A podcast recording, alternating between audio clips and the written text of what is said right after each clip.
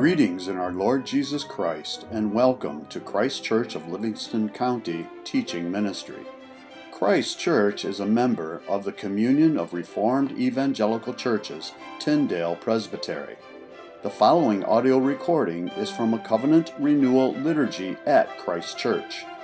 We trust you will be edified and ministered to by the Holy Spirit through this audio recording. Mark chapter 11, verse 15 is the call to confess our sins. And they came to Jerusalem, and he entered the temple and began to drive out those who sold and those who bought in the temple. And he overturned the tables of the money changers and the seats of those who sold pigeons. And he would not allow anyone to carry anything through the temple.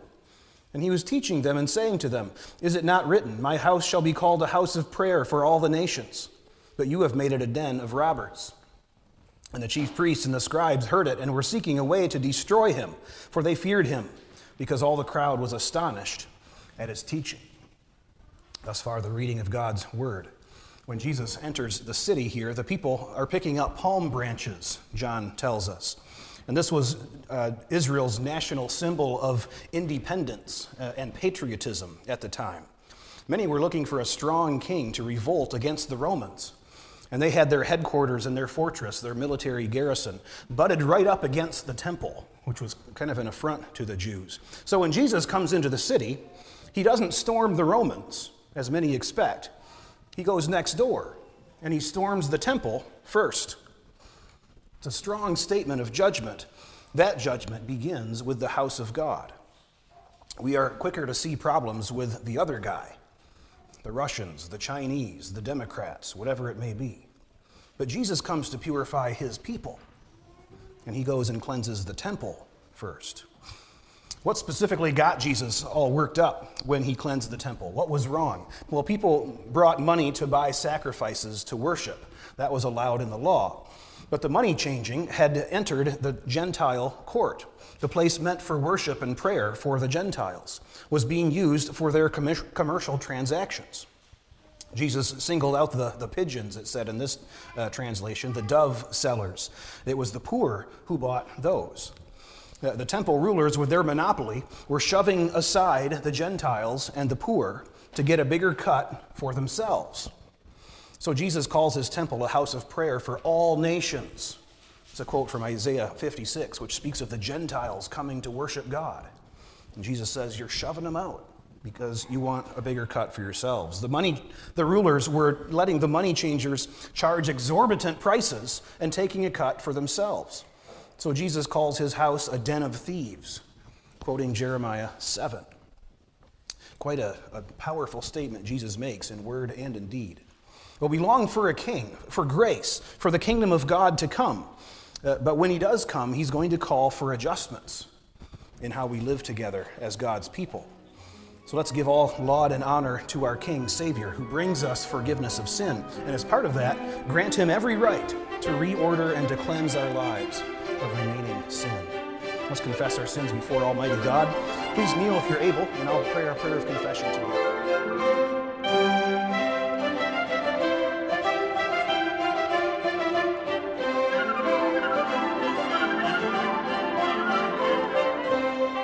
together. Bibles, if you would, and let's turn back to Mark.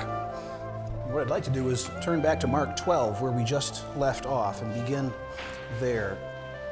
And let's uh, pray as you're finding that. Heavenly Father, thank you for your word. Uh, thank you as we uh, prepare to read it once again and uh, to hear it preached, that you have given us this uh, way to draw near to you, uh, to be taught by you, to receive revelation of you. For you have been gracious to reveal yourself. Uh, and there are many words in this book, many truths. Help us, Lord, to love you with all of our minds, with all of our heart in, in this moment. We pray in Christ's name. Amen. Well, we just left off in Mark 12, uh, the parable of the tenants. And what I'd like to do is, uh, I like to track the events of Holy Week as we go through. Uh, so, but there's never enough time. There's never enough services to cover it all. So let's just page through if you have a Bible or scroll if you're on your phone, maybe. Uh, Mark 12. Uh, after this, well, there's more teaching, you see. Uh, paying taxes to Caesar, the resurrection question. Uh, they ask Jesus questions. And then we page on chapter 13. Jesus foretells about the destruction of the temple. They're going back and forth, remember, from within the city. And then they walk outside of the city to their hotel, quote unquote, uh, for this multi day uh, festival of Passover. So they're going in and out of the city every day, every night. And, and so Jesus foretells, as they're looking at the skyline of Jerusalem, he, he foretells that it will all fall and they wonder about that. Jesus teaches about that. Then you, in chapter 14, you have the plot to kill Jesus. He's anointed at Bethany. They celebrate the Passover uh, with the disciples in the upper room. Jesus institutes the Lord's Supper. He foretells Peter's denial. Uh, Judas goes out uh, to the uh, to betray Jesus. And that's where we're going to pick up the text at chapter 14, verse 32. And we'll read from there to verse uh, 52 for our, the rest of our sermon text today. Hear God's word, Mark 14, 32. And they went to a place called Gethsemane. And he said to his disciples, Sit here while I pray. And he took with him Peter and James and John, and began to be greatly distressed and troubled. And he said to them, My soul is very sorrowful, even to death. Remain here and watch. And going a little farther, he fell on the ground and prayed that if it were possible, the hour might pass from him. And he said, Abba, Father, all things are possible for you. Remove this cup from me. Yet not what I will, but what you will. And he came and found them sleeping, and said, he said to Peter, Simon, are you asleep? Could you not watch one hour? Watch and pray that you may not enter into temptation. The spirit indeed is willing, but the flesh is weak. And again he went away and prayed, saying the same words. And again he came and found them sleeping, for their eyes were very heavy, and they did not know what to answer him. And he came the third time and said to them, Are you still sleeping and taking your rest? It is enough. The hour has come. The Son of Man is betrayed into the hands of sinners. Rise, let us be going. See, my betrayer is at hand. And immediately, while he was still speaking, Judas came, one of the twelve, and with him a crowd of, with swords and clubs from the chief priests and the scribes and the elders. Now the betrayer had given them a sign, saying, The one I will kiss is the man. Seize him and lead him away under guard. And when he came, he went up to him at once and said, Rabbi. And he kissed him. And they laid hands on him and seized him. But one of those who stood by drew his sword and struck the servant of the high priest and cut off his ear. And Jesus said to them, Have you come out as against a robber with swords and clubs to capture me? Day after day I was with you in the temple teaching, and you did not seize me. But let the scriptures be fulfilled. And they all left him and fled. And a young man followed him with nothing but a linen cloth about his body. And they seized him. But he left the linen cloth and ran away naked. The grass withers, the flower fades, but this word of God stands forever. And God's people said, Amen. Well, as I said, there's about 24 chapters in the four Gospels that are devoted to uh, the events of Palm Sunday up through the death and burial of Jesus. That's a lot to cover in, uh, in one service. So I'm, I'm giving it a shot here, but you know, this is not going to be a verse by verse kind of thing as we usually do. Uh, what we're going to look at today is kind of a two act play. Right? First, we're going to consider triumphal entry, the events of Palm Sunday, God's Lamb provided. And then we're going to look at the, this event we just read about, the, the shame in the garden, I, I'm calling it today. The shame in the garden. So, first of all, first act, the Palm Sunday lamb. Uh, when Jesus enters Jerusalem to the, the triumph, triumphal praises and shouts of the crowd, he's entering as a king. Uh, as we uh, prayed in the, in the uh, great prayer we had, this, the prophecy is Zechariah 9. Behold, your king comes to you, riding on a, a donkey, on the colt, the foal of a donkey. To paraphrase, it's, it's Hey, Jerusalem, look, here he is. Your king is, it comes to you. And Jesus certainly comes as our king. But the kingdom of God is different than worldly kingdoms. Jesus is riding a lowly donkey, not the Not, not the horses that the Romans would have, not the chariots and the fanfare like that, but on a lowly donkey. And he stops halfway through the procession. This isn't in the account we read here in Mark, it's in other Gospels. And he stops and weeps. He weeps over the city. That's quite shocking. I mean, you have to imagine kind of what this is to the crowds. In our modern context, what this event really is is like a Republican Party national convention where they've just nominated their candidate who's going to run for the president.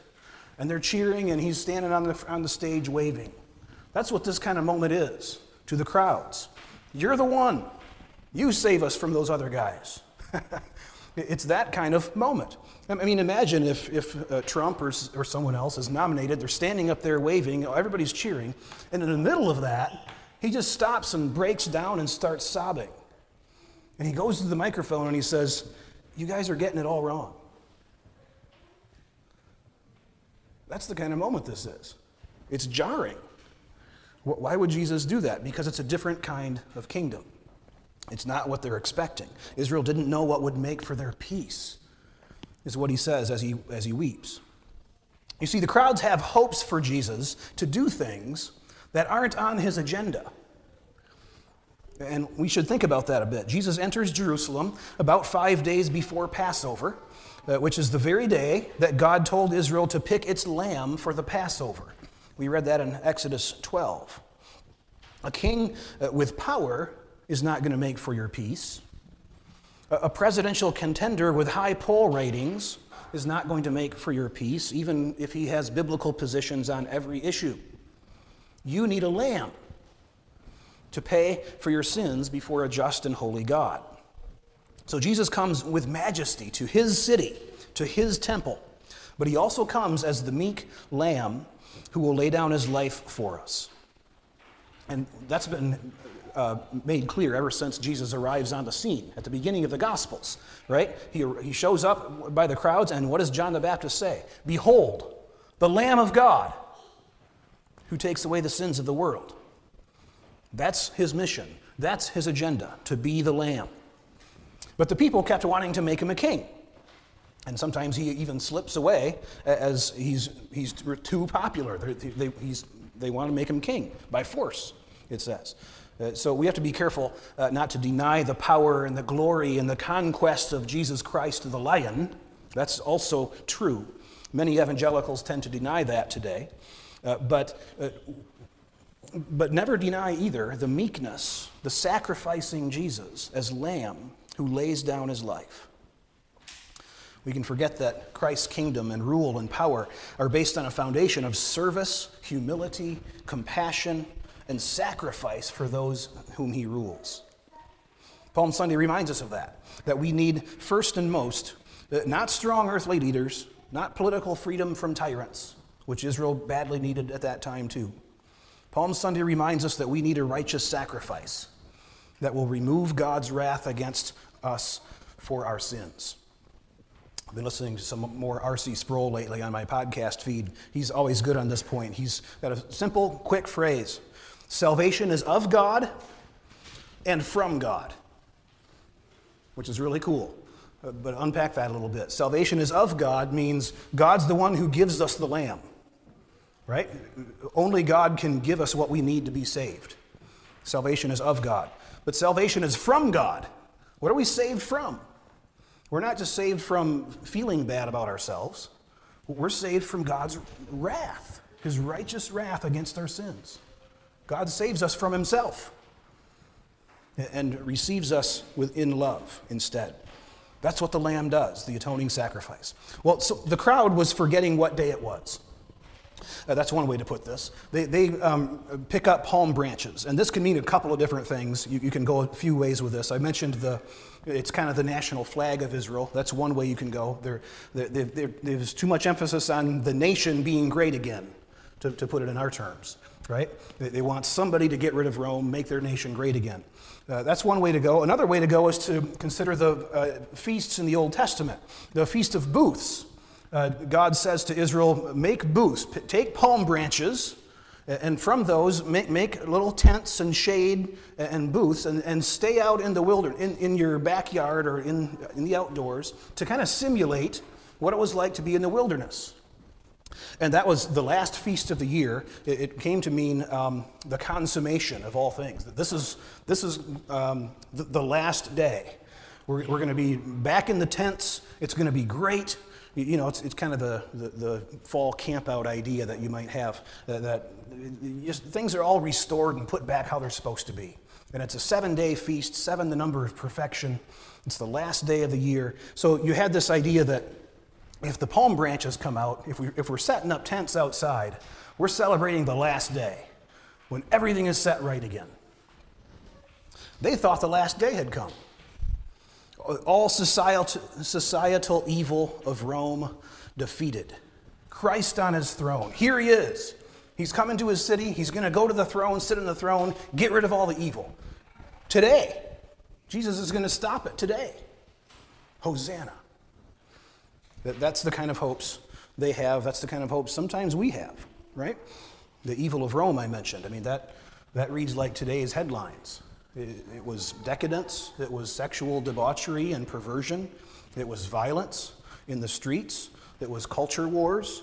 That was the evil of Rome. And it's the kind of thing we read the headlines today and think, Lord, stop this. But Jesus enters the city and he is headed for the cross to deal with the root of all of that. The root of all of that is our rebellion against God and his righteous wrath due to us. So while we seek to take dominion of our world for Christ, there will be plenty of times where God calls first for sacrifice, self denial. And don't mind the result for now. For a while, it's going to look pretty bad. It's going to look like a cross and a tomb. But don't mind that for now. Plant the seed, bury yourself, right? Jesus says, unless a grain of wheat falls into the ground and dies, it can't bear fruit. The fruit may come later, but it will be glorious. Until then, things might look a little ugly, just a bunch of dirt there. If you plant the seed, where, where's the fruit? It'll come, right? So that is um, part one of our scene today. Israel's looking for a savior, they're looking for uh, a deliverer but often from the wrong things.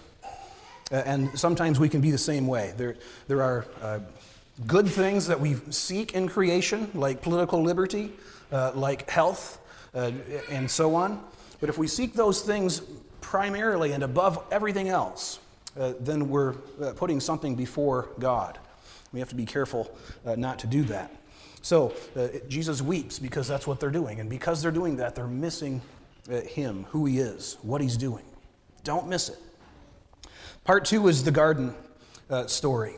Uh, so uh, now, four days, five days later, uh, the, on the night of Passover, uh, Jesus is uh, in the upper room with his disciples. Remember again, this is in town, this is in Jerusalem, in the city. But the place where they sleep is outside, in, probably in or near Gethsemane on the Mount of Olives. So uh, they go out, verse 32, to a place called Gethsemane. So again, this is four days later. Jesus has cleansed the temple, he's taught these parables, he's spoken of the destruction of Jerusalem. And now, in an olive tree orchard, a small grove, probably a farm, a small business that's producing olive oil with an olive press, uh, Jesus goes out of the city after the Passover feast to spend the night there. This was a common thing. I, they, um, the historians tell me the olive press was something that was seasonal, of course, right? You're only doing that, that's only needed full capacity a certain time of year. And at Passover, they would rent it out to people who were staying uh, to worship in Jerusalem. So, olive press is a nice, cool place kind of, that, that you can uh, sleep several people. So, that's likely where Jesus is. Uh, Gethsemane means oil press, that's the literal Hebrew. So uh, Jesus is spending the night there. Judas knows the place, right? He's slept with um, the disciples in this place the last few nights. But now, tonight, he's going to go and tell the, the rulers where that place is and bring them there. So Jesus takes Peter, James, and John aside privately to pray. He sees what's coming. His soul is very sad, Mark 14 34 says. A part of him actually shrinks from the scourging, the crucifixion, even more from the Father's punishment and forsaking him on the cross. He asks that this cup be taken away. But he also says, Not my will, but your will be done. So, again, the setting is quite striking. But what does an olive press, an oil press, do? An olive press applies weight to the olives, constant pressure over several days, even, is, the way they worked. They would put weights on, uh, on, the, on the press to squeeze out the oil. And, and that's a, a great picture of what's happening here to Jesus, right? The weight of all the sins of his people bearing down on Jesus. And Luke says that his sweat was like blood squeezed out of him. That's what's happening to Jesus. The agony has begun. Now, John in his gospel calls this Gethsemane a garden. John calls it a garden, and that is interesting. That's why we read from Genesis today. The first Adam in the garden took fruit against God's will, right? Now, the last Adam in the garden follows God's will, and he becomes fruit, oil pressed out to feed mankind. Jesus is faithful in the garden. Not my will, but yours. Adam doesn't say that, right? Adam says, My will be done. I'm taking the fruit, or I'm letting her take the fruit. Which one are we going to say? That's always the choice that's set before us. In, so that's one thing, taking fruit. There's several parallels here. In the garden, also, you have a, a thing about sleep going on, right? God puts Adam to sleep, and the result was Eve. But now the disciples are sleeping in an unfaithful way, right? They're unfaithful to the new Adam. Judas betrays him with a kiss. Uh, everybody forsakes Jesus as he predicted. The end of the text is really fascinating. The young man who follows, uh, just a linen cloth on him, and you know, you've seen it in the movies maybe that they're trying to catch the guy and he slips out of his coat and he gets away, right? Well, this is all he's got on, so he runs away naked. He's so willing to, so motivated to get away, he's willing to be naked to be able to escape, is the idea. A lot of scholars think that this was Mark himself. We don't know for sure, uh, but if it is, he's making an interesting point. You know, it's, hey, I was there too, and I was as bad as anyone, running away, forsaking Jesus. So there's the taking the fruit, there's the sleeping, and there's the hiding. That's what's going on here, right? The, Adam and Eve, uh, when God calls them, uh, and they know they're naked, they've sinned, they run and hide in the bushes. What do the disciples do when they realize Jesus is going to go uh, uh, along with this arrest? They run and hide in the bushes. Both are forsaking God, hiding from God's way. That's us. We're, we're in the garden. We're sleeping, we're naked, we're running, we're hiding. That's Adam and Eve. But it's all of us without the covering of Christ. But there's Jesus in the garden. See him, faithful, passing the test, not taking the forbidden fruit, not calling down a legion of angels to protect himself, willing to lay himself down. So, in that Genesis garden scene, we, we find the shame of rejecting God's will, forsaking his son. But in Gethsemane, the new garden, we also find Jesus, the last Adam, standing faithful for all of us, even unto death. It's a great picture. Again, Peter uh, is probably Peter who's swinging the sword, gets it wrong there. And we, we often don't realize what's happening there. We, it's, the story is so familiar. But what is in Peter's mind? Why is he swinging and cutting off this guy's ear? Know, we, we've heard that so often, we just think, oh, well, Peter had in mind to just swing and cut off the guy's ear. That's what he wanted to do. Probably not. Probably Peter was starting a, a revolt at this point. He's going to resist this arrest. He's not going to allow them to re- arrest Jesus. And if it takes violence, he'll use violence.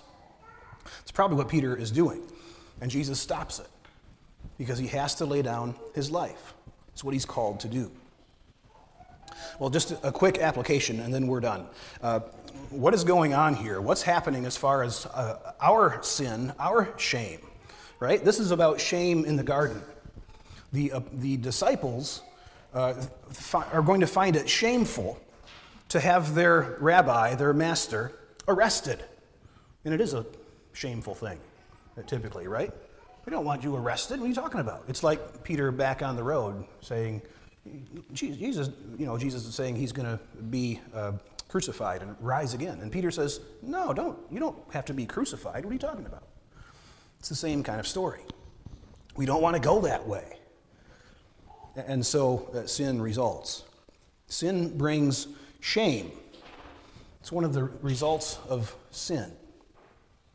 Uh, guilt we usually focus on, but shame is a real thing. And when we sin, we run from God and we run from others. That's Adam and Eve hiding in the bushes. Uh, every discouraging headline that you've read in the last year of shootings, bad legislation, whatever it is, it's flowing from the result of running from God. You know, we're tempted, we're tempted to ask after we turn off the news or, you know, throw our phones away, like, what's going on? Or what is this world coming to? Well, what it's coming to is running from God. It's what we're doing. We're looking for help everywhere except where we should look the lamb that God provided on the cross. Uh, all the, the craziness that we see comes from that. We pursue the wrong things to save us from our shame, from our guilt. But God has provided Jesus, his lamb. In the name of the Father, the Son, and the Holy Spirit. Amen. Heavenly Father, thank you for your uh, word. Thank you for revealing to us what happened to Jesus, how it uh, so directly and thoroughly deals with our problem. That we've rebelled against you, that we remain sinful, ashamed of our situation, hiding from you. And you sent Jesus, and he deliberately, willingly uh, walked into the jaws of death into a situation where you would forsake him uh, to atone for our sin. Lord, we are awestruck uh, and we, we turn, Lord, to ask how can we repay? We know we cannot fully. But how can we serve? What can we do? Lord, help us to see the story, to understand it, to apply it to our lives fully. Help us to lay down our own lives for one another, for you. Uh, give us grace, Lord, uh, to not go the self seeking way. All this we lift up before you in the name of Jesus. And we, we sing.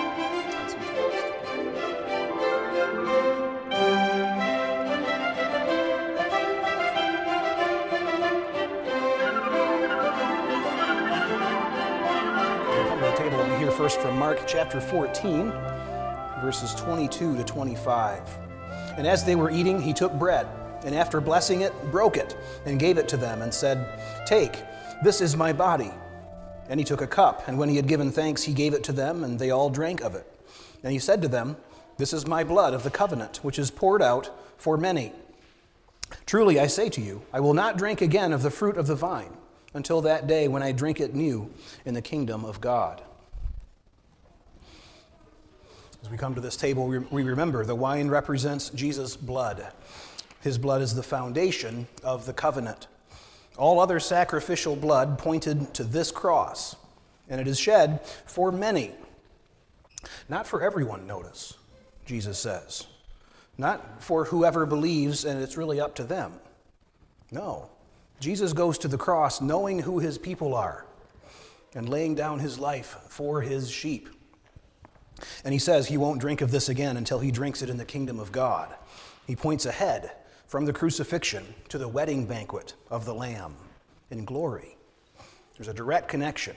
There's no paradise, there's no kingdom, there's no feast without the cross, without the blood of Jesus fulfilling the covenant God has made with us. So look to the bread and wine, look to one another, Know the sweet union that you have with God in Christ by the Spirit's work. Mostly look to the covenant promises of God and to Christ who fulfills them. And come, for all things are now ready. We invite to the Lord's table all those who are baptized and under the authority of Christ and his body, the church. As we eat the bread and drink the wine, we are acknowledging we are sinners without hope except in God's sovereign mercy. We, we admit that we are trusting in Christ alone for our salvation. So come and welcome to the Lord Jesus. The body of Christ broken for you. Let's pray. Thank you for listening to this audio recording from Christ Church of Livingston County. If you would like further information about anything in this recording, the Bible, about Christ Church of Livingston County, or wish to make any other related inquiry, please feel free to contact us through our website, christkirkmi.com. That's C H R I S T K I R K M I dot com. Again, thank you and blessings.